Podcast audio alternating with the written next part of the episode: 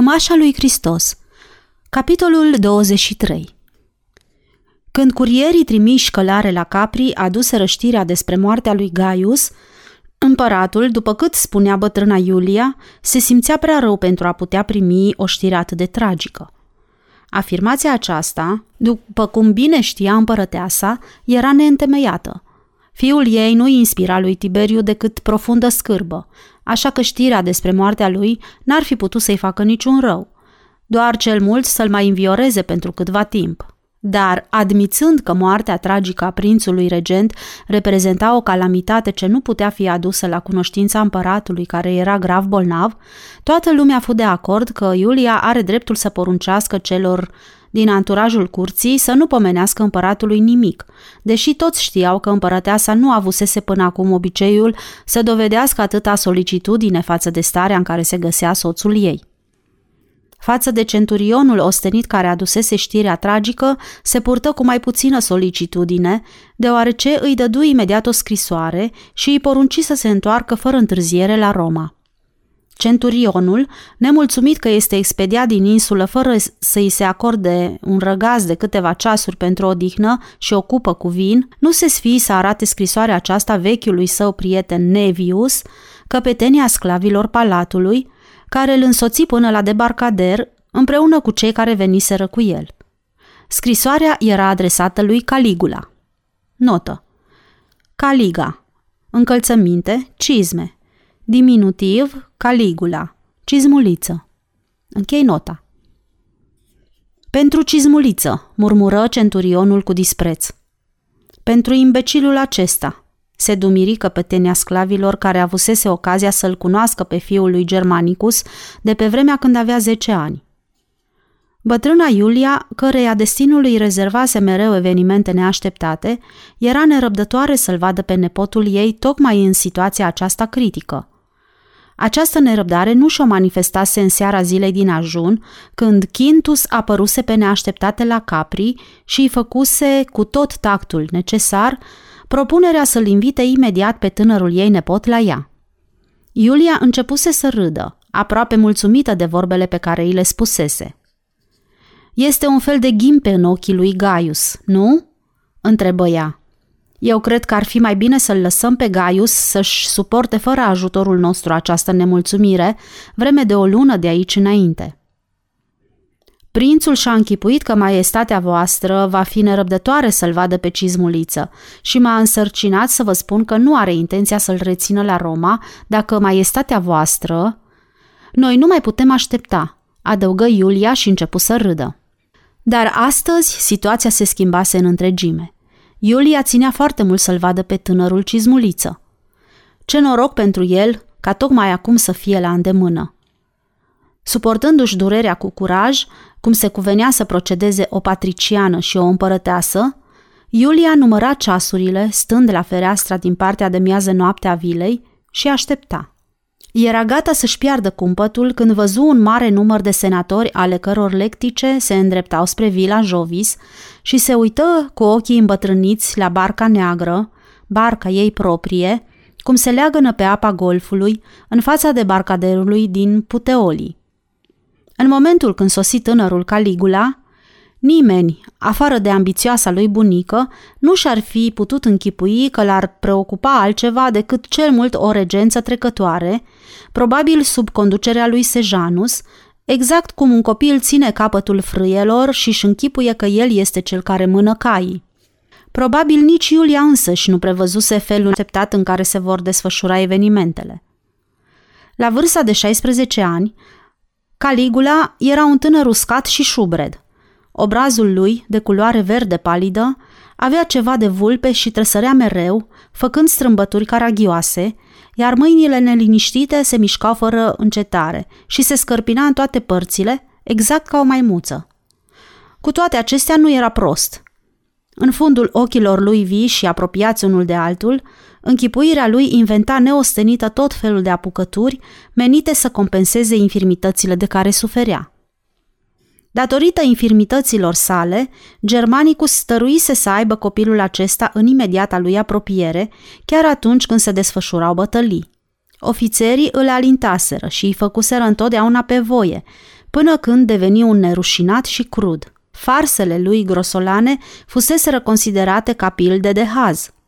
Cineva dintre ei îi comandase o pereche de cizmulițe, ca cele ale ofițerilor de stat major, și se spunea că băiatul cel bolnav al lui Germanicus a fost văzut de multe ori trecând câte o legiune în revistă și dând ordine cu glasul pițigăiat.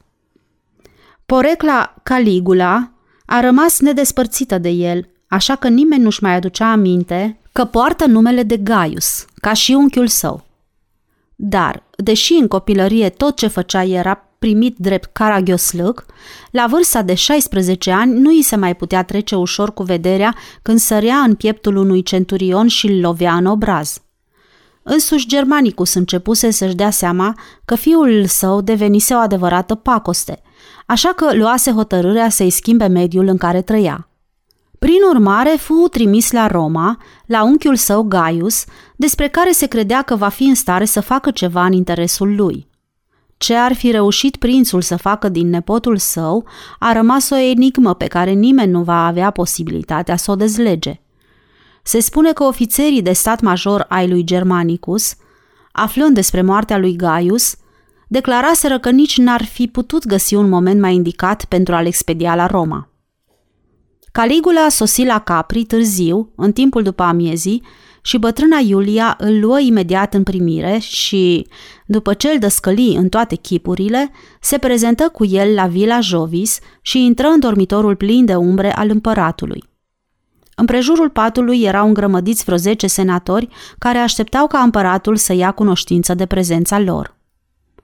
Când Tiberiu se trezi din toropiala ce-l cuprinsese, constată că alături de patul său a îngenunchiat un copil care plângea amarnic. Iulia îi explică, cu glasul chinuit de amărăciune, că Gaius este mort și că tânărul Caligula este deznădăjduit. Bătrânul împărat încercă să-și liniștească gândurile și, întinzând mâna slăbită, îl mângâie pe creștetul capului. Fiul lui Germanicus? Îngănă el cu glasul stins. Caligula dădu din cap și mângâie mâna împăratului fără să se oprească din plâns. Nu se găsește nimic ce aș putea face în interesul împăratului? întrebă el cu glasul necat de suspine. Ba da, ne poate, răspunse Tiberiu și glasul lui părea aproape imperceptibil. Vrei să vorbești despre interesele Imperiului? întrebă Iulia profund emoționată. Senatorii care auzeau conversația dintre ei se strânseră mai aproape de pat. Da, despre interesele Imperiului, zise Tiberiu făcând un mare efort. Ați auzit?" întrebă Iulia cu glasul puternic și ridică trufașă fruntea, uitându-se la senatorii din apropierea patului. Caligula va deveni împăratul vostru. Nu-i așa, maestate?" Da," răspunse Tiberiu în șoaptă. Era noaptea târziu. Împăratul trăgea să moară. În câteva rânduri își ziseră că nu se va mai trezi. De asta dată însă nu mai încăpea nicio îndoială că ceasul era foarte aproape. Medicii palatului făcuseră toate încercările posibile și acum luau pe rând pulsul muribundului. Preoții, care își pierduseră toată ziua așteptând în atriu, fură admiși în camera împăratului pentru a îndeplini ritualul obișnuit. Senatorii, care după neașteptatul eveniment întâmplat la apusul soarelui, fuseseră invitați să se retragă, fură admiși din nou să intre, căci acum nu exista nicio primejdie ca bătrânul împărat să mai poată spune ceva. Se simțeau încă năuciți de lovitura de măciucă ce o primiseră și fiecare dintre ei se întreba cum vor îndrăzni să informeze senatul că fiul zăpăcit al lui Germanicus îl va urma pe Tiberiu la tron. În orice caz, Senatul, dacă va avea curajul necesar, ar putea să anuleze hotărârea lui Tiberiu, dar era foarte puțin probabil că patras conscriptii vor îndrăzni să jignească pe Germanicus și armata. De aici înainte, viitorul lor împărat, de bine de rău, va fi tânărul Cizmuliță. Diana Galus nu-l mai văzuse pe împărat de două săptămâni. Bătrâna Iulia dăduse ordine să nu fie admisă în dormitorul bătrânului Tiberiu. În fiecare dimineață și în fiecare seară apăruse în fața intrării apartamentului imperial, dar îi se răspunsese că împăratul se simțea prea slăbit și prea bolnav pentru a putea primi pe cineva. Puțin după sosirea lui Demetrius pe insula Capri, îi se dăduse însărcinarea de a fi paznicul Dianei. Amănuntul straniu se datora faptului că acest ordin fusese dat de însuși Tiberiu, care probabil presimțise că nu va putea să se mai îngrijească de ea multă vreme și își zisese că îndrăznețul sclav al lui Marcelus va putea să o apere împotriva oricărei primejdii. Pe măsură ce împăratul se simțea tot mai slăbit și influența Iuliei în întreaga insulă creștea, Demetrius începuse să devină tot mai neliniștit din pricina Dianei. Deși se ferise să îi dea să înțeleagă ce gânduri îl frământă pe el – începu să-și facă planul unei posibilități de evadare, în cazul când nesiguranța va continua să se accentueze. După plecarea forțată a lui Marcelus din insulă, Diana a început să se simtă neliniștită, speriată și abătută. În insulă nu exista nimeni în care ar fi putut să aibă încredere. Majoritatea zilei și-o petrecea în pergolă, citind și lucrând fără nicio plăcere. Uneori aducea și câte o cameristă cu care să poată sta de vorbă – Altădată venea singură, urmată de Demetrius de la mică distanță, ca să o poată auzi dacă va striga. Admirația ei față de sclavul grec fusese întotdeauna adâncă și sinceră. Acum însă începu să se gândească la el ca la un prieten în care poate să aibă încredere. În ziua când la Capri fu adusă știrea că Marcelus s-a necat, Demetrius înțelese numai decât că nu este întemeiată și explică Dianei motivele încrederii lui. Marcelus n-avea de ce să se sinucidă. El și-a dat seama că are o obligație nouă și foarte serioasă, de la care nu se putea sustrage. Afirmația că Marcelus s-ar fi necat în momentul când Augusta se găsea în fața farului din Capua și la cel mult o milă departe de țărm, îl făcu pe Demetriu să râdă, deoarece era convinsă că stăpânul său profitase de ocazie pentru a evada. Diana acceptă acest argument, dar Demetrius fu obligat să-i repete vorbele acestea de încurajare de fiecare dată când o vedea chinuită de singurătate. Pe măsură ce treceau zilele, conversația dintre ei devenea tot mai puțin ceremonioasă. Demetrius se așeza ceva mai la o parte, pe treptele pergolei, și răspundea la întrebările pe care îi le punea Diana despre felul lor de viață din Atena, despre casa Eupolis, despre Teodosia și despre evadarea lui după incidentul cu Quintus, pe care Diana îl disprețuia din tot sufletul. De ce nu vrei să te întorci la Teodosia după ce vei fi din nou liber?" îl întrebă ea într-o zi. Probabil ea te așteaptă. Ai mai primit vești de la ea?" Da, aflase căci îi trimisese o scrisoare și Teodosia îi răspunsese, dar de atunci trecuse multă vreme. Nimeni nu putea ști ce s-a întâmplat de atunci încoace. Dacă ar fi liber, firește, în cazul când Marcelus n-ar mai avea nevoie de prezența lui, s-ar întoarce în Atena. Cu întrebările nerăbdătoare ale Dianei și interminabilele povești despre Dugheana lui Ben Iosef, cu poveștile despre Stefanos, despre consfătuirile misterioase ale galileenilor care vorbeau cu glasul în șoaptă, despre teslarul care a înviat ca să trăiască în veci, după amiezile treceau foarte repede. Diana îl asculta cu atenție, stând plecat asupra broderiei sau împletind medalioanele de dantelă. Demetrius lucra și el – căci din docuri adusese fuioare de cânepă pe care le împărțea în părți egale și din acestea făcea sfor lungi și subțiri, răsucite strâns.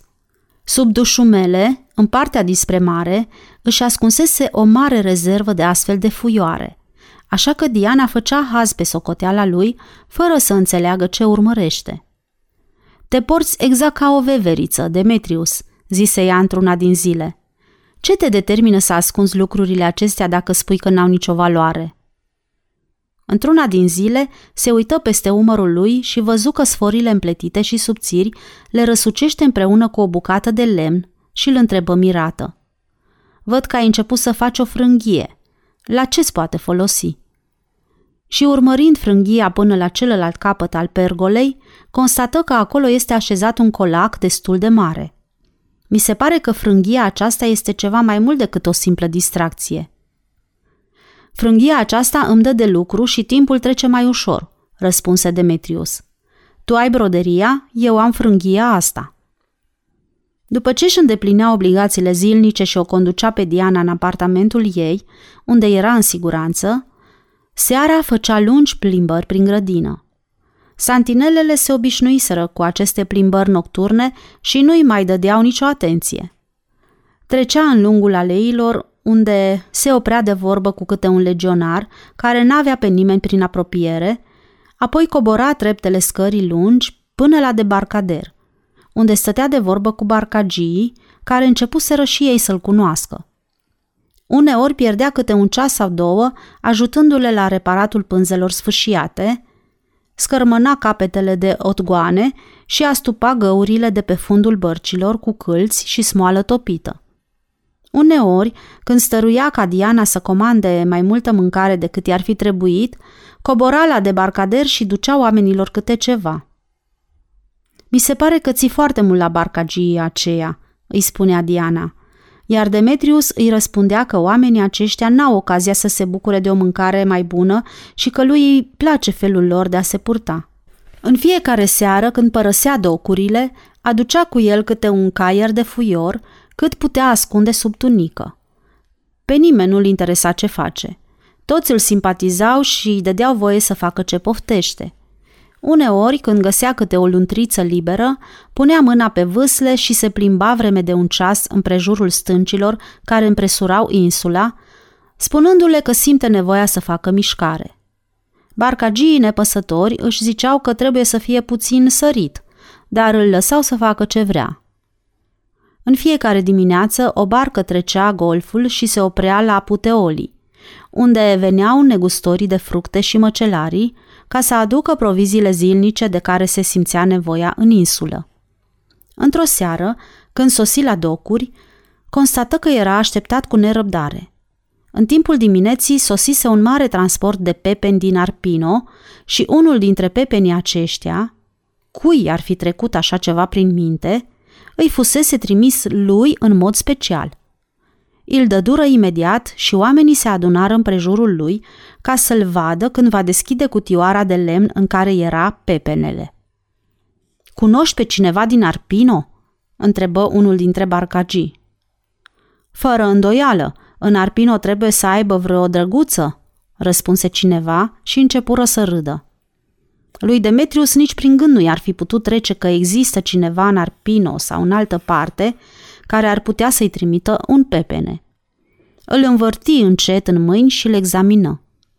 Pe o parte a pepenului se vedea o zgârietură proaspătă, făcută cu vârful cuțitului.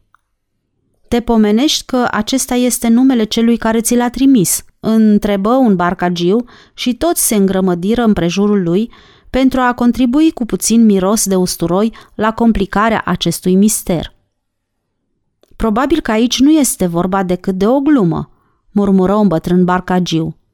Unul dintre barcagii aceia din Umbria a vrut să-și bată joc de tine, zise el și se depărtă. Demetrius începu să râdă și declară că nu va rămâne dator, dar abia era în stare să-și mai stăpânească emoția.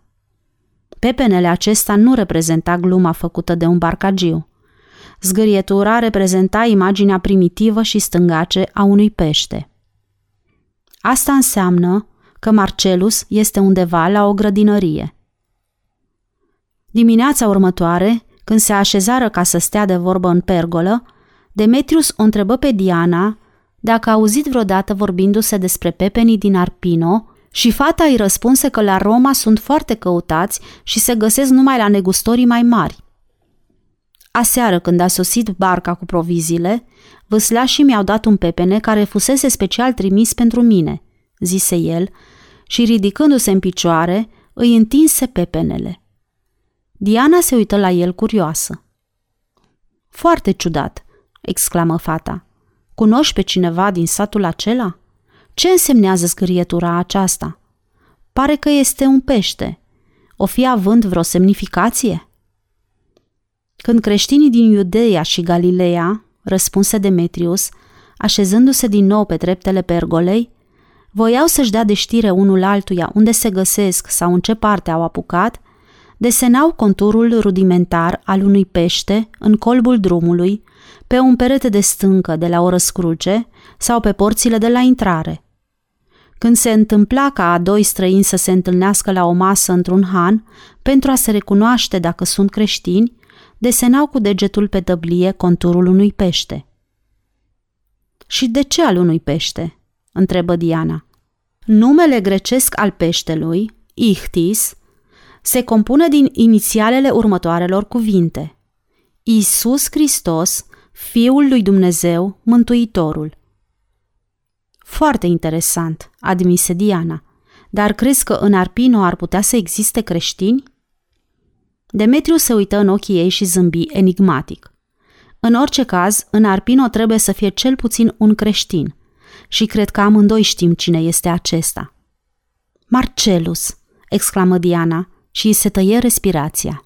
În după amiaza aceasta, toată insula era în fierbere, datorită sosirii neașteptate a lui Caligula. Demetrius îl văzuse din fugă, umblând cu pași mărunți alături de împărăteasă și intrând în vila Jovis. Peste un ceas toată insula se cutremura de știrea că tânărul acesta va primi foarte curând coroana imperială. În același timp, se auzi că bătrânul Tiberiu a căzut într-o letargie adâncă, din care probabil nu se va mai trezi niciodată, ca să poată afla ce se întâmplă. Acum, când împăratul aproape nu mai exista și nepotul împărătesei era ca și pe tron, însemna că Iulia își putea permite orice ticăloșie, sugerată de josnicia caracterului său. Ar fi fost în stare iar să o siluiască pe Diana, să asculte de stăruințele nepotului ei și să-i acorde toate libertățile. Imediat ce se lăsă înserarea, temerile lui Demetrius fură confirmate, căci Diana fu invitată la o masă intimă în vila ei și de față cu strălucitul ei nepot. Deși bătrânul Tiberiu își trăia ultimele clipe, Caligula trebuia să se distreze, fără să mai țină socoteală de el – Presimțind că această invitație este un fel de ordin, Diana fu obligată să o primească și astfel Demetrius o însoți până la vila Dionisos și așteptă vreme de două ceasuri, plimbându-se pe mozaicul peristilului ca să reapară. Când o văzu în lumina lunii, înțelese numai decât că s-a întâmplat ceva. Îi spuse indignată că în timpul mesei Caligula s-a purtat față de ea cu atâta nerușinare, încât însă și Iulia a fost obligată să-l admonesteze. Asta le pune capac la toate, declară Demetrius categoric. Nu se poate să mai întârzi aici în insulă. Voi încerca să te scap, chiar în timpul acestei nopți. Demetrius, va fi imposibil, protestă ea. Vom vedea. Cred că ne expunem primejdiei, dar merită să încercăm. Din câteva cuvinte îi spuse ce avea de făcut și o întrebă. Crezi că nu-ți va fi teamă?" întrebă el și încercă să o privească în lumina ochilor. Da, admise fata. Sigur că îmi va fi teamă. Nu înțeleg cum voi putea reuși, dar în orice caz voi încerca. Prefer să mă nec decât să-l mai văd pe imbecilul acesta vâscos că pune mâinile pe mine. În cazul acesta, la un ceas înainte de miezul nopții, te vei furișa din vila Jovis și te vei îndrepta singură spre pergolă. Lăsând-o pe Diana în fața ușii apartamentului ei, Demetrius plecă să-și facă obișnuita plimbare nocturnă, îndreptându-se mai târziu spre pergolă, unde scoase colacul de frânghie de sub dușumele și, după ce legă un capăt de tulpina unui pin mai tânăr, îi dădu drumul peste marginea prăpastiei de stâncă ce cobora aproape vertical în mare. Câteva clipe se opri și se uită la apa care se vedea departe în adânc și își simți inima tremurând de spaimă, gândindu-se la senzația Dianei în momentul când va trebui să înfrunte această adâncime. Fără îndoială va avea nevoie de mult curaj. El însuși ar fi preferat să nu fie obligată să facă o astfel de încercare. De aici se întoarse repede în camera sa, unde scoase de saga în care băgase hainele de care va avea nevoie Diana. O tunică grosolană de pietrar, o cămașă și o căciulă de lână împletită, din acelea cum poartă barcagii, și sandalele grele. La fiecare pas era oprit de santinele curioase, care voiau să se informeze despre evenimentul întâmplat în timpul zilei. Dar, deși foarte grăbit, trebuia să stea cu ei de vorbă – pentru a nu le atrage bănuielile. Când ajunse la chei, se urcă în cea mai bună barcă liberă, prinse vâslele în belciuge și, după ce făcu semn barcagiilor, începu să se depărteze încet sub bătaia luminii de lună. Imediat ce dispăru din vederea oamenilor, începu să vâslească mai cu nădejde. Drumul până în partea de răsărit a insulei fu lung și greu. După ce ieși în larg, valurile deveniră mai puternice și vântul îl încinse din toate părțile. Demetrius își simțea inima zvâcnind speriată, nu numai din cauza văslitului acestuia în timp de noapte, dar și de teamă că Diana ar putea să fie oprită de cineva în drum. În alte împrejurări ar fi fost aproape imposibil să ajungă până la pergolă, atât de târziu noaptea fără să fie oprită. Dar în noaptea aceasta, aici, la Capri, nimic nu putea să fie obișnuit. Împăratul trăgea să moară, așa că nimic nu mai părea suspect. Oamenii alergau în toate părțile și n-aveau vreme să se gândească la ce fac alții. Probabil că Diana nu va întâmpina nicio greutate ca să vină la ora hotărâtă. Dar chiar dacă ar fi reușit să vină, mai rămânea totuși marea primejdie la care se va expune în timp ce va coborâ cu ajutorul frânghiei.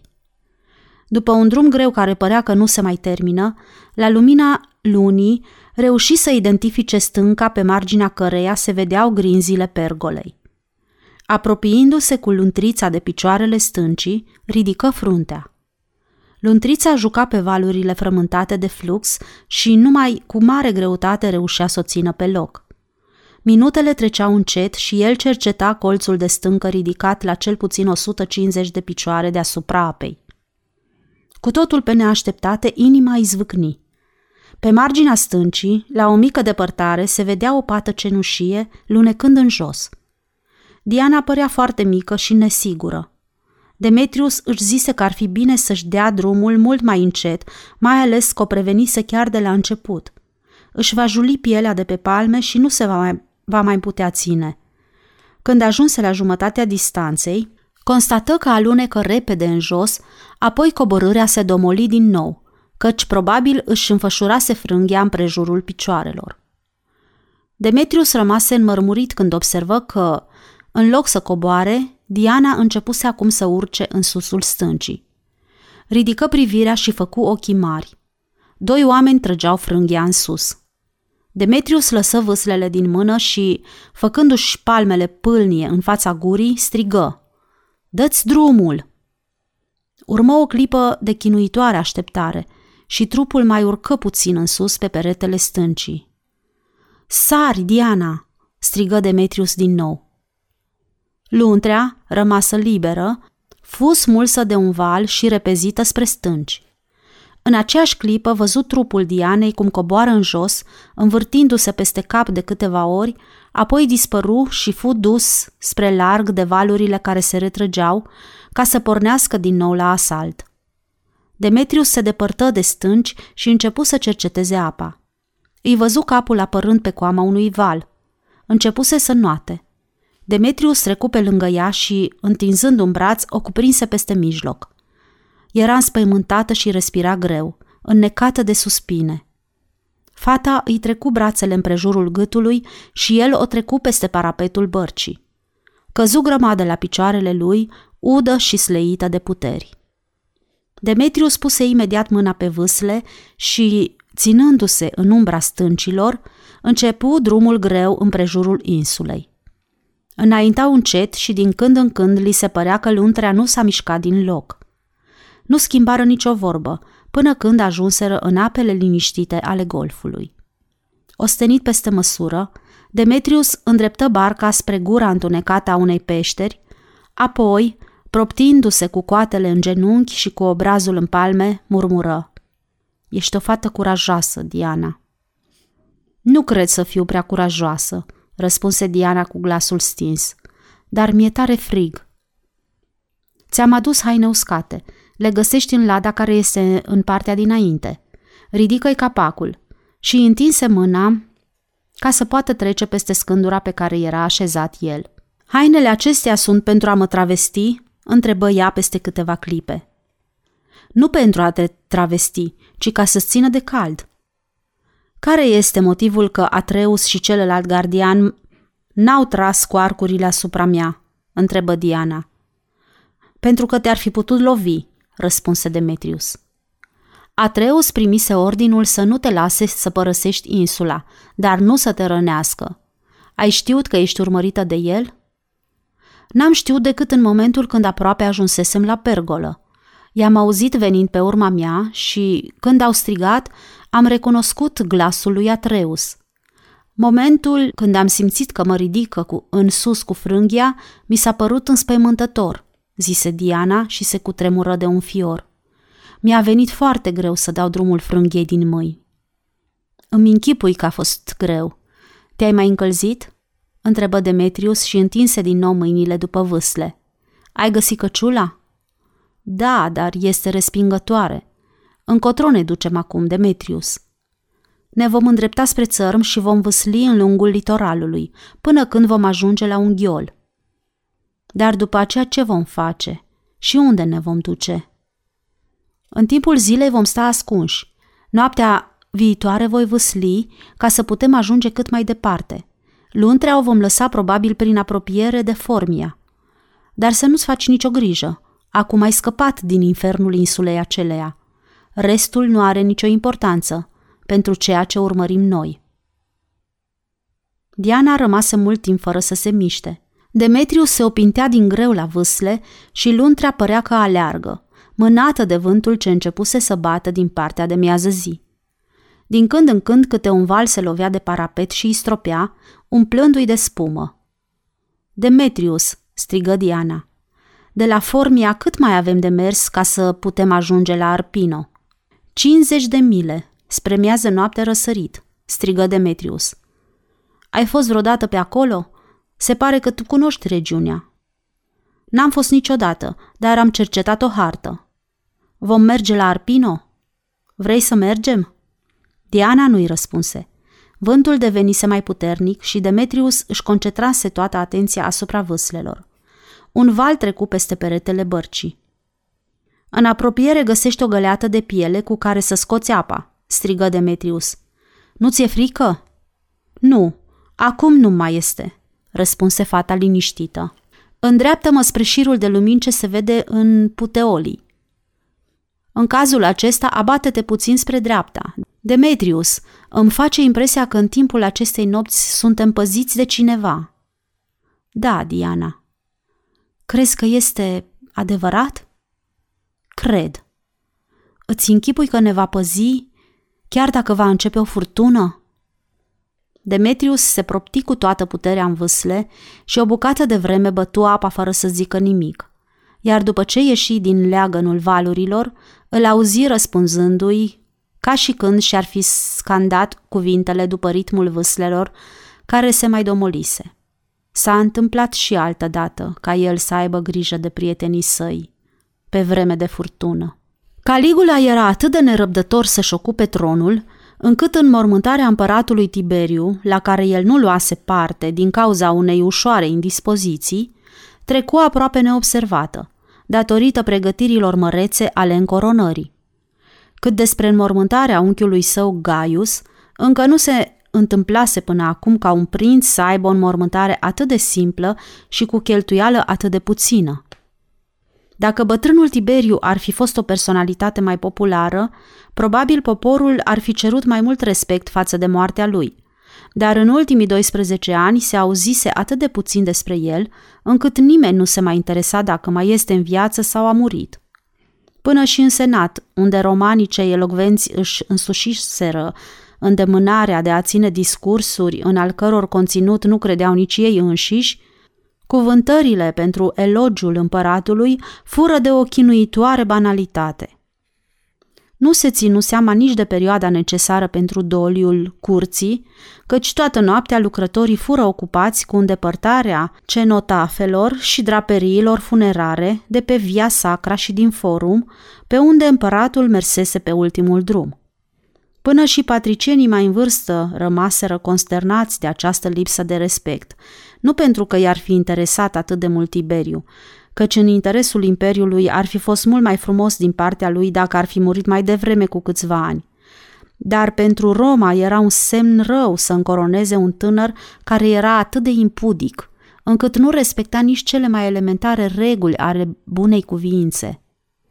Dar pentru Caligula, respectul față de tradiții avea tot atât de puțină importanță ca și vorbele sfetnicilor săi.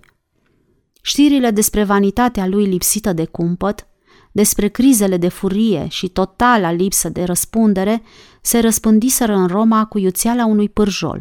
Serbările încoronării durară o săptămână întreagă și fuseseră organizate cu o extravaganță și risipă fără precedent. Sute de mii de oameni primiră de mâncare și de băut, iar spectacolele circurilor întrecură în brutalitate și cruzime tot ce Roma aș putut să imagina până acum. Cetățenii respectabili ai orașului rămaseră năuciți și n-aveau curajul să protesteze. Cât despre plebea care profita de această ocazie, puțin o interesa cine plătește. Atâta vreme cât panis et circenses erau la îndemâna ei, prin urmare Caligula era omul lor pe care și-l doriseră.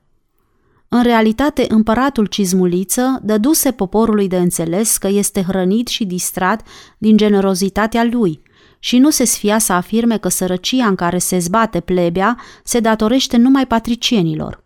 Bătrânul Sejanus, speriat și deznădăjduit, se prezentă în fața senatului și ceru o acțiune imediată și energică, dar nu se luă nicio măsură și, în aceeași noapte, Sejanus fu asasinat. Bătrâna și ambițioasa Iulia, care venise la Roma în nădejdea că va fi sărbătorită în calitate de împărăteasă văduvă, fu escortată fără nicio formalitate până la barca imperială și expediată la Capri. Orgiile desfășurate în palat continuau fără întrerupere zi și noapte. Fusese uitat până și cel mai elementar simț de decență. La banchete veneau sute de mii de oameni fără să fie poftiți de cineva. Opere de artă, de valoare neprețuită, fură răsturnate și distruse. Convivii zgomotoși lunecau pe treptele de marmură și cădeau, rostogolindu-se. Încă nu se văzuseră până acum atâția oameni amețiți de băutură ca în timpul acestor banchete. Cortegii triumfale, organizate în grabă, pentru celebrarea unor evenimente uitate, parcurgeau străzile, fără nicio pregătire prealabilă și în cariga de aur care mergea în fruntea lor era împăratul cu obrazul cadaveric și strâmbat de dezmăți. Scotea cu mâinile amândouă sesterți din sacul pe care îl ținea în brațe Quintus, favoritul împăratului Cizmuliță, și îi arunca în mijlocul plebei care urla împrejurul lor și se bătea ca fiarele, tăvălindu-se în noroiul străzilor ca să poată aduna cât mai mult din această risipă. Quintus avea obrazul umflat și zgâriat de palmele cu degetele încărcate de inele ale nepotului ticălos al bătrânei Iulia. Patricienii nu se mișcau din vilele lor, ci stăteau muți și cutremurându-se de revoltă neputincioasă. Nu puteau face nimic. Nu protestară nici în momentul când Caligula dădu ordin să fie retezate capetele busturilor din forum, care reprezentau pe cei mai iluștri bărbați ai Imperiului, și instală în toate părțile numai busturile lui, în mijlocul unei impunătoare ceremonii. Nu protestară nici când instală o boxă de fil de șaurit în palat pentru calul său incitatus, pe care îl ridicase la rangul de consul roman. Plebea râdea mulțumită când află că împăratul Cizmuliță a proclamat că incitatus este de origine divină iar când află că proclamația lui a fost luată în bătaie de joc, dădu un edict prin care obliga preoții ca de aici înainte incitatus să fie adorat în temple. Preoții se simțiseră jigniți și de ordinele date de el anterior, așa că edictul de acum contribui și el la nemulțumirea lor. Împăratul avea zilnic discuții sălbatice cu Quintus și îl întreba dacă s-a mai descoperit ceva în legătură cu mândra și frumoasa fică a lui Galus, ca după aceea să-și piardă din nou cumpătul când îi se răspundea că nu s-a descoperit încă nimic. În fața vilei legatului, Galus, care lipsea din Roma, fusese postată o santinelă și era supravegheată orice mișcare a Paulei, dacă s-ar fi putut spune că ea mai este în stare să facă vreo mișcare. Slujitorii vilei erau interogați, amenințați și torturați. La Capri, legionarul Atreus și trei barcagii fusese osândiți la moarte. Lui Quintus i se atrăsese atenția că, dacă înțelege ce înseamnă să fii favoritul împăratului, ar fi mai bine să termine cât mai repede aceste cercetări care durau prea mult. Dar nereușita lui Quintus de a descoperi locul unde se ascunde Diana nu putea fi atribuită propriei sale neglijențe. În primul rând, dacă ar fi putut descoperi ascunzătoarea Dianei, fără îndoială l-ar fi prins și pe Demetrius – cu acesta avea câteva vechi socoteli de limpezit și se mira cum de bătrâna împărăteasă nu i-a pomenit nimic despre prezența lui în insulă, în momentul când a vizitat-o în interesul lui Gaius, care îi ceruse să-l scape de prezența nepotului ei. Era posibil ca Diana și Demetrius să se fi necat. Barca cu care fugiseră a fost găsită în larg. Marea fusese neliniștită în timpul nopții aceleia – în lungul țărmului, de la Formia până la Capua, nimeni nu-i văzuse și nici nu se putuse descoperi vreo urmă a fugarilor. Împăratul cizmuliță tuna și fulgera. Diana era singura fată din toată lumea care îndrăznise să-l disprețuiască fățiș. Afară de asta, din cele ce aflase referitor la felul în care evadase din insula Capri, înțelegea că trebuie să fie o fată curajoasă – ar fi o plăcere nebănuită să o poată umili, își zicea el. Quintus zâmbea nepăsător, dar sprâncenele îi se încruntau ca și când ar fi încercat să-l prevină de primejdia care îl așteaptă. În primul rând, Maestatea voastră va trebui să-l înlăture pe Demetrius, care a ajutat fata să evadeze, și abia după aceea să se gândească la felul de pedeapsă ce va fi dat fiicei lui Galus. De ce? întrebă Caligula. Nu cumva este îndrăgostită de sclavul acesta? Mi se pare, spuneai că ea este îndrăgostită de tribunul care l-a răstignit pe evreul acela și a înnebunit din pricina remușcărilor, închipuindu-și că a răstignit un zeu. Ochii lui Quintus se aprinseră când constată că împăratul Cizmuliță își mai aduce aminte de ceea ce îi spusese despre acest galilean și despre mulțimile de oameni care îl urmau în toate părțile. Caligula fusese biat și își închipuise că nu dă nicio atenție vorbelor lui. Probabil că întâmplarea aceasta îl impresionase și pe el. Este adevărat, maestate, răspunse Quintus. Acest Demetrius a fost sclavul lui Marcelus, fiul bătrânului Galio. Și fără îndoială, sclavul a jurat că o va apăra pe Diana. Dacă va putea să o apere. În cazul când nu va putea apăra și Diana va fi prinsă, grecul nu va ezita să-și primejduiască viața pentru a o răzbuna. Ei, asta Ce crezi că va putea face? Tu, Quintus, ești un caragios care se teme și de umbra sa. Crezi că sclavul acesta va fi în stare să se prezinte cu forța în fața noastră?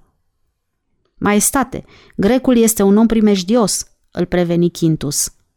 Odată nu i-a lipsit îndrăzneala de a ataca un tribun, fără să fie înarmat.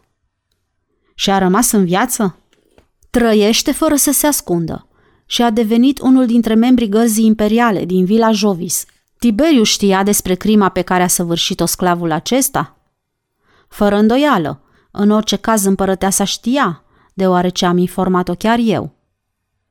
Quintus început să se frământe pe loc și uitându-se la el, Caligula a început să râdă cu hohote. Tribunul zâmbi rușinat și se aprinse la obraz. Împăratul Tiberiu, stăpâne, n-a ținut la mine niciodată. Probabil că bătrânul l-a primit în garda lui pentru a-l recompensa, adăugă Caligula în bătaie de joc. În sfârșit, iată ocazia ce ți se oferă pentru a scăpa de sălbaticul acesta. Găsește-i ascunzătoarea și termină cu el. Sfârși Caligula și făcu un gest semnificativ. Quintus făcu o strâmbătură și ridică din numeri. Maestate, nu cred că mi-ar face plăcere să mă bat cu un sclav. Împăratul cizmuliță se cutremură de râs. Probabil nu-ți va face plăcere să te bați, mai ales cu acesta. Apoi cu totul pe neașteptate se întunecă la obraz. Grăbește-te să descoperi unde se ascunde grecul acesta.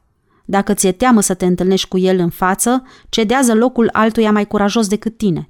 Nu-mi face plăcere să știu despre el că este în libertate.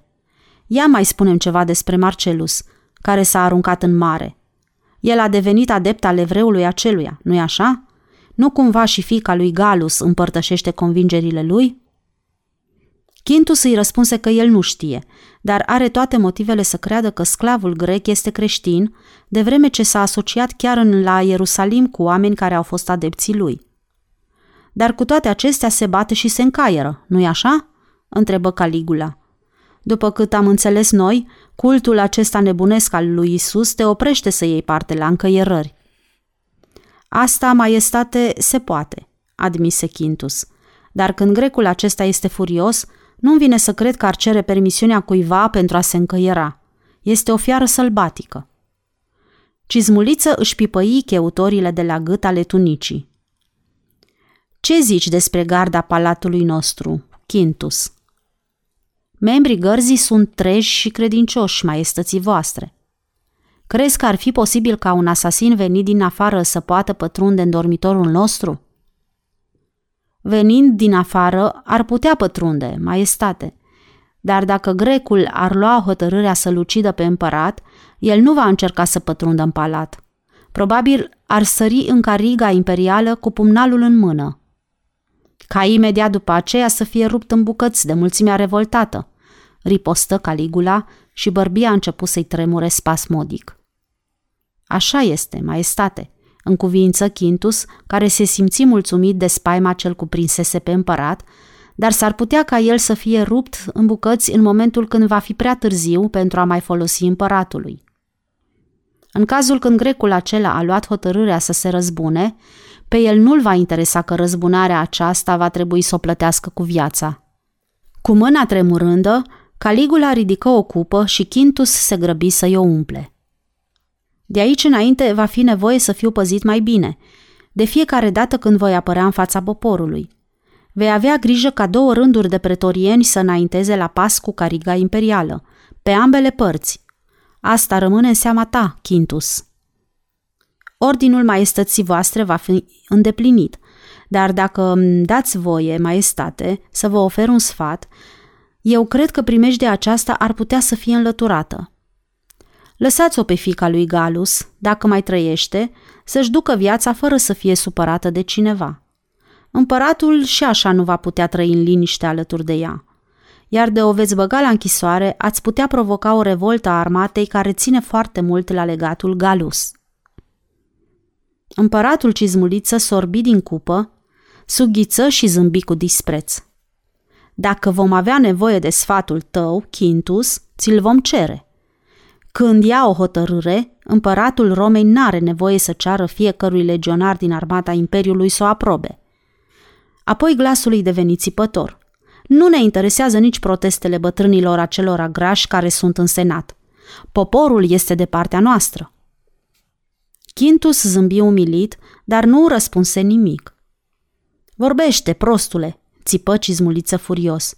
Am spus că poporul este cu noi. Ce ai de zis în această privință? Este, câtă vreme au pâine și spectacole de circ gratuite, îndrăzni Quintus să răspundă. Îi vom hrăni atunci când vom crede de cuvință, zbieră cizmuliță cu glasul sugrumat. Quintus nu zise nimic, dar văzând că a golit cupa grea de argint pe care o ținea în mână, se grăbi să-i o umple din nou. Și în ziua când vom înceta să-i mai hrănim, ce se va întâmpla? Întrebă cizmuliță cu înțeles. Vor începe dezordinile și vom fi obligați să-i alungăm din nou în cotloanele lor? Poporul flămând, maestate, poate deveni întotdeauna primejdios, declară Quintus cu sfială. Vor începe să jefuiască? Lasă-i să jefuiască. Negustorii din piețe sunt bogați. De ce să ne facem gânduri din pricina lor? Dar nu vom tolera plebia și nici adunările publice. Adunările plebei pot fi risipite cu ușurință, dacă arestezi pe cei care sunt capii mișcării, maestate, zise Quintus.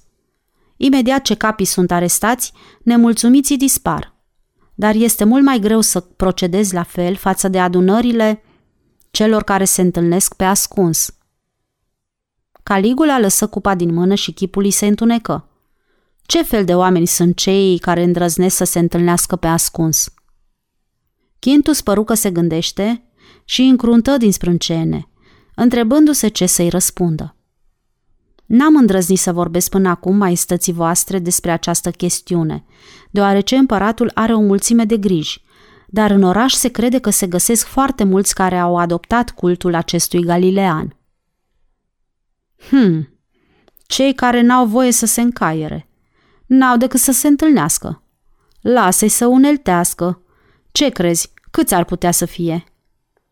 Nu cunoaște nimeni numărul lor, maestate, dar am aflat că gruparea aceasta devine din ce în ce mai puternică. S-a dat ordin ca toate casele unde au fost observați oamenii care se adună în timpul nopții să fie supravegheate. În câteva dintre acestea, patrulele au intrat și au făcut cercetări, dar n-au găsit nici dezordine, nici arme și nici cei care vorbeau nu păreau revoltați.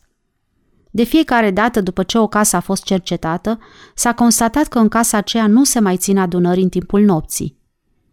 Asta înseamnă că, probabil, acum se întâlnesc în altă parte. Prințul Gaius a început în această privință cercetări de luni de zile, dar n-a reușit să descopere nimic. Este o chestiune lipsită de importanță, murmură Caligula, toropit de somn. Lăsați-i să-și țină adunările și să vorbească. Dacă le face plăcere să creadă că evreul lor care a murit este de origine divină, este treaba lor. Incitatus este și el de origine divină, dar nu se închisește nimeni. Creștinii aceștia afirmă că Galileanul nu este mort, spuse Quintus. După cât spun ei, de când a fost răstignit, a fost văzut de mai multe ori. Ei îl consideră drept rege al lor. Rege, exclamă cizmuliță și păru că se trezește din adâncul toropelii sale. De asta vom avea noi grijă.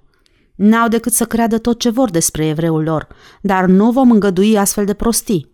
Veți aresta pe nebunii aceștia oriunde îi veți găsi și vom sugruma această mișcare înainte de a deveni primejdioasă. Mișcarea a devenit de mult primejdioasă, maestate, declară Quintus. Întreaga Palestină este plină de creștini. Mișcarea lor este destul de puternică pentru a se manifesta pe față chiar în Corint, în Atena și în alte orașe din Grecia. Dar autoritățile ce fac? Dorm? întrebă Caligula. Nu, maestate. Capii mișcării au fost arestați și unii dintre ei au fost osândiți la moarte. Dar oamenii aceștia sunt fanatici și nu le lipsește curajul. Ei cred că dacă vor muri pentru credința lor, vor trăi în altă viață. Acestea sunt prostii, ripostă Caligula cu dispreț. Nu cred că se găsesc mulți care să creadă astfel de vorbe, iar cei puțini care cred nu înseamnă nimic și nici nu vor putea face nimic.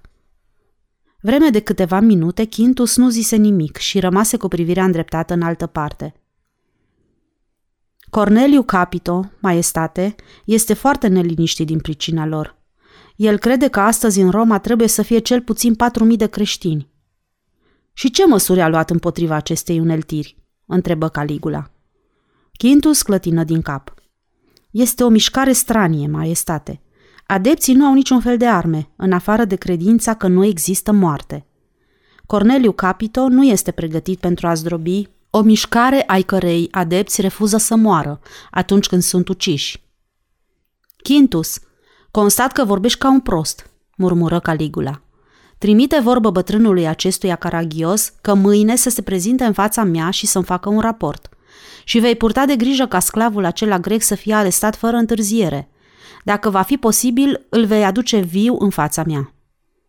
Glasul împăratului Cizmuliță păru că a început să se stingă în momentul când adăugă. Cheamă căpetenia sclavilor, căci vreau să mă culc. Dacă în timpul drumurilor cele făcuse prin provinciile de la marginea Imperiului, s-ar fi găsit cineva să-l întrebe pe Marcelus Galio despre Roma și dacă se poate orienta cu ușurință prin cartierele ei, i-ar fi răspuns că de vreme ce s-a născut în orașul acela și a trăit toată viața acolo, este convins că îl cunoaște destul de bine.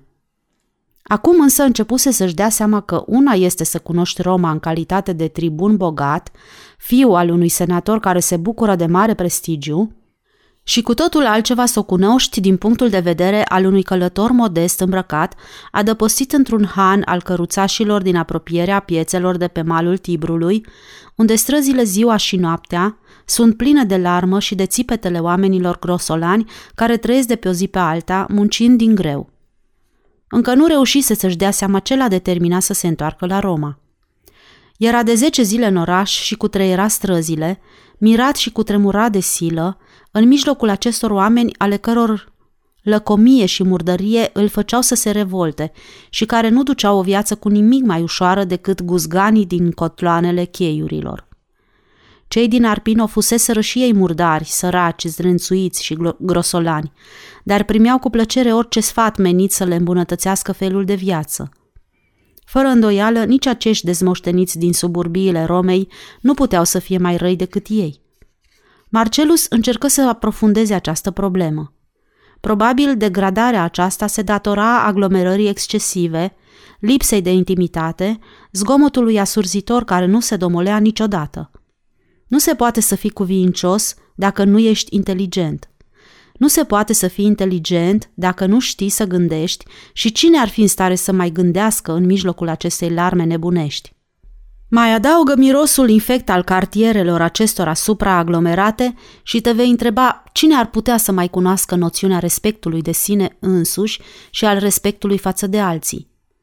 El însuși începu să-și dea seama de influența nefastă pe care o exercita contactul acesta asupra lui. Nu-și mai răsese barba de trei zile. Încerca să-și găsească o scuză. În taverna lui Apuleius, confortul era inexistent. Aici oamenii nu-și rădeau barba, nimeni nu se spăla și pe nimeni nu-l interesa cum arată. În ziua înmormântării împăratului, Marcelus se găsea în mijlocul mulțimii prost mirositoare care a sudat din greu în piața Iulian pentru a fi de față la trecerea cortegiului funerar.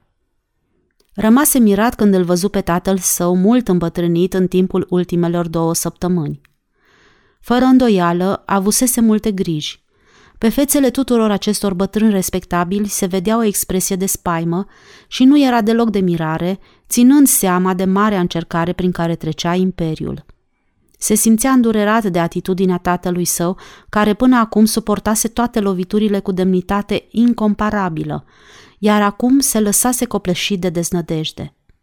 Își simțea inima sângerând de durere. Vreme de două săptămâni continuă să cutreiere străzile în fiecare zi, oprindu-se din când în când ca să asculte ce spun oamenii sau să întrebe câte ceva.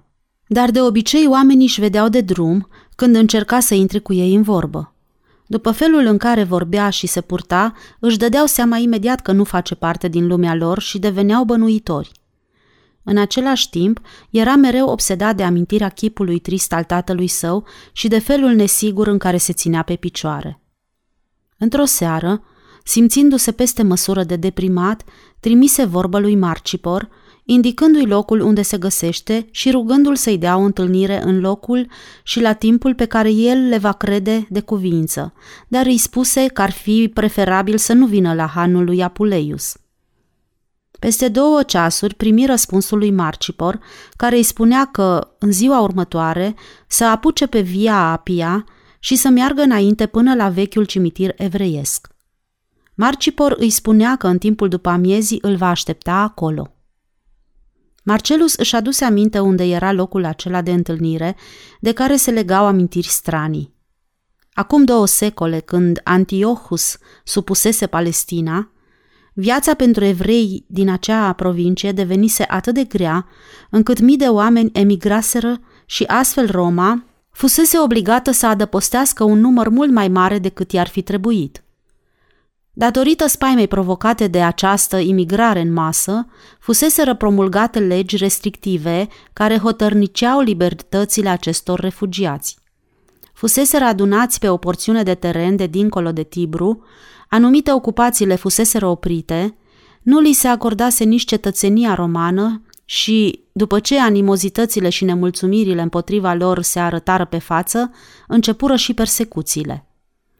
Fiind oameni care păstrau cultul morților, se simțiră profund nedreptățiți când administrația romană le acordă un loc de cimitir în partea de miază zi a Romei, unde pământul afânat era așternut într-un strat subțire pe o stâncă masivă de piatră albă, calcaroasă, în timpul nopții investigatorii veneau aici și profanau mormintele evreilor. Datorită muncii neobosite, evreii reușiseră să sape un tunel oblic în stâncă. Astfel făcură un coridor subteran în formă de labirint și în pereții acestuia să pară cripte pentru morții lor și ganguri în care se puteau ascunde cei persecutați. După ce mai trecu o bucată de vreme, persecuțiile acestea încetară. Numeroși evrei bogați, care contribuiseră cu sume mari la construirea clădirilor statului și la ridicarea monumentelor, obținură titlul de cetățeni romani. Așa că povara ce apăsa pe umerii conaționalilor mai puțin norocoși decât ei fu ușurată. Cu timpul, vechile morminte subterane căzură în uitare. Pe vremea aceea, numai puțini oameni se mai interesau de catacombe, afară de cei care se ocupau cu studiul antichității. Marcelus se întrebă cum de Marcipor, care acum era un om în vârstă, a ales ca loc de întâlnire tocmai cimitirul acela. Până acolo avea drum lung de făcut. Sosi ceva mai devreme decât ora hotărâtă, dar Marcipor sosise înaintea lui și l-aștepta, în mijlocul unui crâng de cireși care se întindea la marginea drumului pe o distanță de un sfert de milă până la intrarea în catacombe. Marcipor se așezase pe pământ și când îl văzu, se ridică în picioare și se apropie de el, cu mâinile întinse și cu obrazul tremurând de emoție. Impresionat de atitudinea bătrânului servitor, Marcelus îi strânse mâinile cu efuziune. Acum nu mai era tribun, căci pentru amândoi timpul se întorsese înapoi. Băiatul care venea la Marcipor, de fiecare dată când se tăia la degete sau îi se strica o jucărie, întinse brațele spre omul acesta bătrân și îl strânse cu dragoste la piept. Ne-am închipuit că ești mort, îngână Marcipor cu glasul sugrumat. Familia ta gelit. Spune-mi, și se îndepărtă puțin de el, ca să-l poată examina. Ce te-a determinat să-i sperii în felul acesta? Aceasta nu este o purtare pentru un tânăr cu educația ta, fiule. Haide să ne așezăm, căci eu sunt foarte ostenit de drumul pe care l-am făcut. Dragul meu, Marcipor, am fost silit să procedez în felul acesta, căci mi-am închipuit că va fi mai puțin dureros pentru familia mea. Dacă au crezut că sunt mort, ei m-au jelit și și-au adus aminte de mine cu duioșie. Dacă m-aș fi întors acasă, hotărât să urmez un fel de viață cu totul altul decât cel la care s-ar fi așteptat senatorul din partea fiului său, le-aș fi pricinuit o decepție mult mai dureroasă. Așa cum se prezintă lucrurile, ei sunt triști din pricina mea, căci mă cred mort, dar nu se simt umiliți datorită purtării mele față de ei. Și de ce îmi spui vorbele astea mie?" Întrebă Marcipor. Cuvintele tale reprezintă un mare secret a cărui povară o treci pe umerii slăbiți ai unui bătrân slujitor care trebuie să fie credincios stăpânilor săi în orice împrejurare. Marcipor, l-am văzut pe tatăl meu cu ocazia înmormântării împăratului. Obrazul lui frumos era răvășit și ochii tulburați de deznădejde. Umbla cu umerii căzuți și nu mai avea nimic din mândria lui de altă dată. Am încercat să alung această imagine a tatălui meu, dar ea mă obsedează. Tocmai de aceea te-am chemat aici, să stăm de vorbă. Ce zici, să mă întorc acasă? Crezi că aș putea contribui cu ceva ca să-l ajut?" Marcipor plecă ochii în pământ și păru că se gândește ce să-i răspundă. Firește, îmi vei răspunde să renunț la preocuparea mea de acum și să mă întorc în casa părinților mei, pentru a-mi ocupa locul pe care l-am avut înainte. Nu pot să-ți explic felul de obligații care mă așteaptă, deoarece ție nu ți s-a dat ocazia ca... Nu, fiule, îl întrerupse Marcipor. Nu se poate să renunți la datoria pe care ți-ai asumat-o, chiar dacă ai încerca. Eu nu sunt atât de neștiutor pe cât ai putea să-ți închipui. Dacă crezi cu toată convingerea că Isus este Fiul lui Dumnezeu celui viu, care va întemeia aici pe pământ o împărăție a dreptății și bunei înțelegeri, înțelegi că cel care e în stare să-și renege credința, pentru diverse motive, n-a avut-o niciodată. Marcelus se plecase spre el și l-asculta mirat. Marcipor, exclamă el, tu ești creștin? Ultima dată când ai venit acasă, Demetrius a fost de părere că ar trebui să-ți spun despre credința mea și despre faptul că m-am asociat cu ceilalți creștini din Roma. Ceilalți creștini? repetă Marcelus mirat. Da, fiule, și toți aceștia se găsesc acum în mare primejdie. Am bănuit că, dacă vei afla despre gruparea creștină de aici, din Roma, vei încerca să te apropii de ea. Oamenii aceștia, în majoritate de origine obscură, se adună în taină și în grupuri mici, fără să atragă atenția asupra lor. Un tribun însă nu poate proceda în felul ăsta. Prin urmare, mi-am zis că va fi mult mai prudent să nu iei cunoștință de această grupare. Acum câteva zile, noul împărat a publicat un edict care prevede pedeapsa cu moartea pentru toți cei despre care se va afla că sunt în legătură cu creștinii.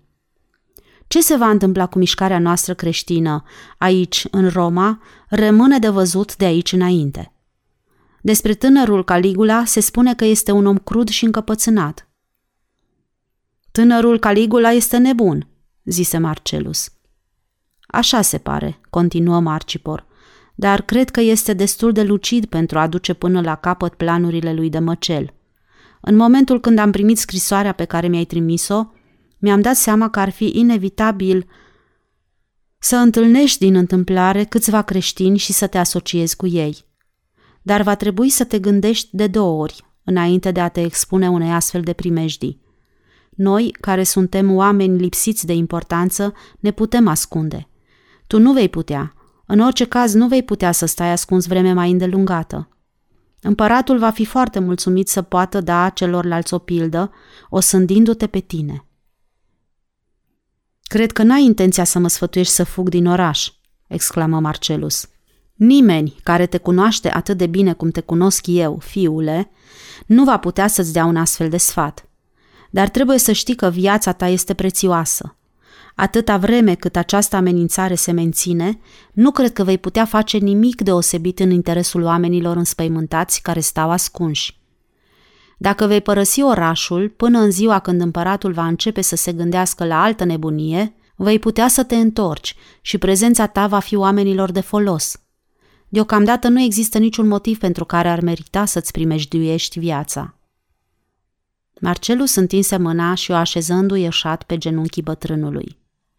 Marcipor, zise el cu glasul blând, Vorbești cum trebuie să vorbească un slujitor credincios al părintelui meu, care se gândește la bunăstarea fiului acestuia. Pentru atitudinea aceasta îți sunt recunoscător. Dar acesta nu este sfatul pe care un creștin ar putea să-l dea altui creștin.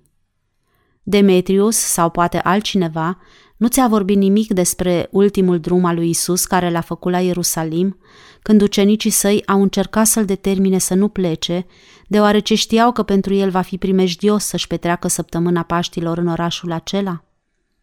Îi spuneau că viața lui este mai prețioasă și nu trebuie să se expună la primejdii, ci să se ferească în interesul poporului, care a primit învățăturile lui și le urmează. Ce a răspuns la stăruințele lor? Întrebă Marcipor. Le-a răspuns că sfatul lor nu este bun. Spunea că nimeni nu trebuie să vorbească prietenului său despre primejdile la care se expune atunci când el încearcă să-și facă datoria. Le-a spus că uneori omul trebuie să-și piardă viața pentru a-și o putea mântui, iar cei care se străduie să-și o mântuiască, fără îndoială și-o vor pierde. În orice caz, Marcipor, intenția ta este bună dar cu toate acestea eu voi rămâne în Roma. Nu-ți dai seama că mișcarea noastră ar putea să dispară în cazul când noi, cei care credem în ea, vom încerca să ne ferim de primejdii? Marcipor dădu din cap și cu mare greutate se ridică încet în picioare. În cazul acesta, vino cu mine, zise el. Ne vom duce la el. Unde? întrebă Marcelus. În catacombe, răspunse Marcipor și îi făcu semn printre copaci. Aici se întâlnesc vreo 30 de oameni pentru a discuta planurile activității viitoare. Se poate ca în Roma să fie 30 de creștini? exclamă Marcelus, care părea mulțumit de știrea aceasta. Fiule, în Roma sunt aproape 4.000 de creștini, declară Marcipor. Aceștia 30 sunt conducătorii lor. Vreme îndelungată Marcelus nu fu în stare să scoată nicio vorbă și se gândi la importanța acestei informații neașteptate. Într-un târziu își regăsi glasul. Marcipor, împărăția lui se apropie cu pași mult mai repezi decât mi-aș fi închipuit eu. Ai răbdare, fiule, căci mai avem drum lung și foarte greu de făcut, murmură Marcipor și apucă înaintea lui. Treptele înguste și nesigure ale tunelului erau cufundate în întuneric. După ce ajunseră jos, o feștilă se văzu pâlpâind la intrarea unui coridor care cotea spre stânga. Marcipor intră pe coridor fără să ezite, ca și când ar fi cunoscut drumul. Un bărbat înalt, îmbrăcat în haine de lucrător, se apropie de ei cu un opaiț în mână și, ridicându-l deasupra capului, se uită cu atenție la Marcelus. Cine este omul acesta, Marcipor?" întrebă el. Tribunul Marcelus Galio. Este unul de ai noștri, la Ertiu. Ce nevoie avem noi aici de un tribun?" întrebă la Ertiu nemulțumit. Marcelus a făcut multe sacrificii pentru a putea îmbrățișa credința noastră la Ertiu, adăugă Marcipor cu blândețe. El este informat despre Galilean mai bine decât noi toți, afară de unul singur. Așa să fie, se învoi la Ertiu, cam fără voie, dacă tu ești chezășie pentru el. Își continuară drumul în lungul coridorului, mai mult pe pipăite, și Marcelus se miră de mărimea lui. Marci pordomoli pasul și îl luă de braț. La Ertiu consideră cauza noastră drept o organizație a oamenilor săraci, îi explică el cu bunăvoință. La mulți creștini vei constata astfel de convingeri. Nu se poate să-i condamni, deoarece mult timp oamenii aceștia au trăit oprimați. Dar ar fi o adevărată nenorocire dacă împărăția lui Isus ar deveni un rai exclusiv al săracilor. Probabil ar fi fost mai bine dacă nu i-ai fi spus cine sunt, zise Marcelus. Eu cred că va fi mult mai bine ca aici, în Roma, creștinii să știe că un bărbat care dispune de oarecare mijloace le poate fi de mare folos și că este un vrednic ascultător al învățăturilor lui Isus. Prea mult se vorbește numai despre virtuțile sărăciei. Cotiră spre dreapta într-un coridor mai îngust decât primul și foarte lung, pe pereții căruia se vedeau plăcile de piatră cu numele evreilor de mult morți. O feștilă pâlpâia slab prin întuneric pentru a descoperi în fundul coridorului o ușă grea de lemn. Din întuneric ieși o nouă santinelă care le-a ținut calea. Marcipor îi spuse și acestuia cine este omul care a venit cu el. Santinela îi făcut semn cu torța aprinsă spre grinda pragului de sus, pe care se vedea o mică inscripție. Știi ce este semnul acesta?" întrebă el. Este simbolul secret al creștinilor – răspunse Marcelus. Ți-a vorbit cineva despre simbolul acesta sau l-ai văzut și în altă parte? L-am văzut prin mai multe locuri din Galileea și în Ierusalim. În cazul acesta, dăm voie să te întreb, continuă Santinela, de ce și-au ales ca simbol imaginea unui pește? Sau poate peștele are o semnificație sacră? Marcelus îi explică respectuos și Santinela îl ascultă cu atenție. Puteți intra, zise Santinela și le făcu loc să treacă.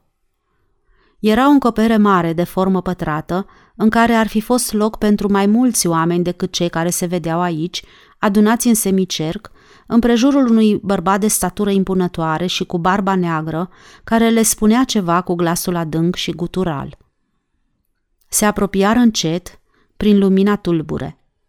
Marcipor mergea în frunte și nu se opri decât în momentul când glasul grav al celui care vorbea se putu auzi destul de limpede. Marcelus îl recunoscu imediat și l apucă pe Marcipor de mâneca hainei. Îl cunoști?" Întrebă corinteanul în șoaptă și zâmbi mulțumit. Sigur că da, răspunse Marcelus emoționat. Era marele pescar. Sfârșitul capitolului 23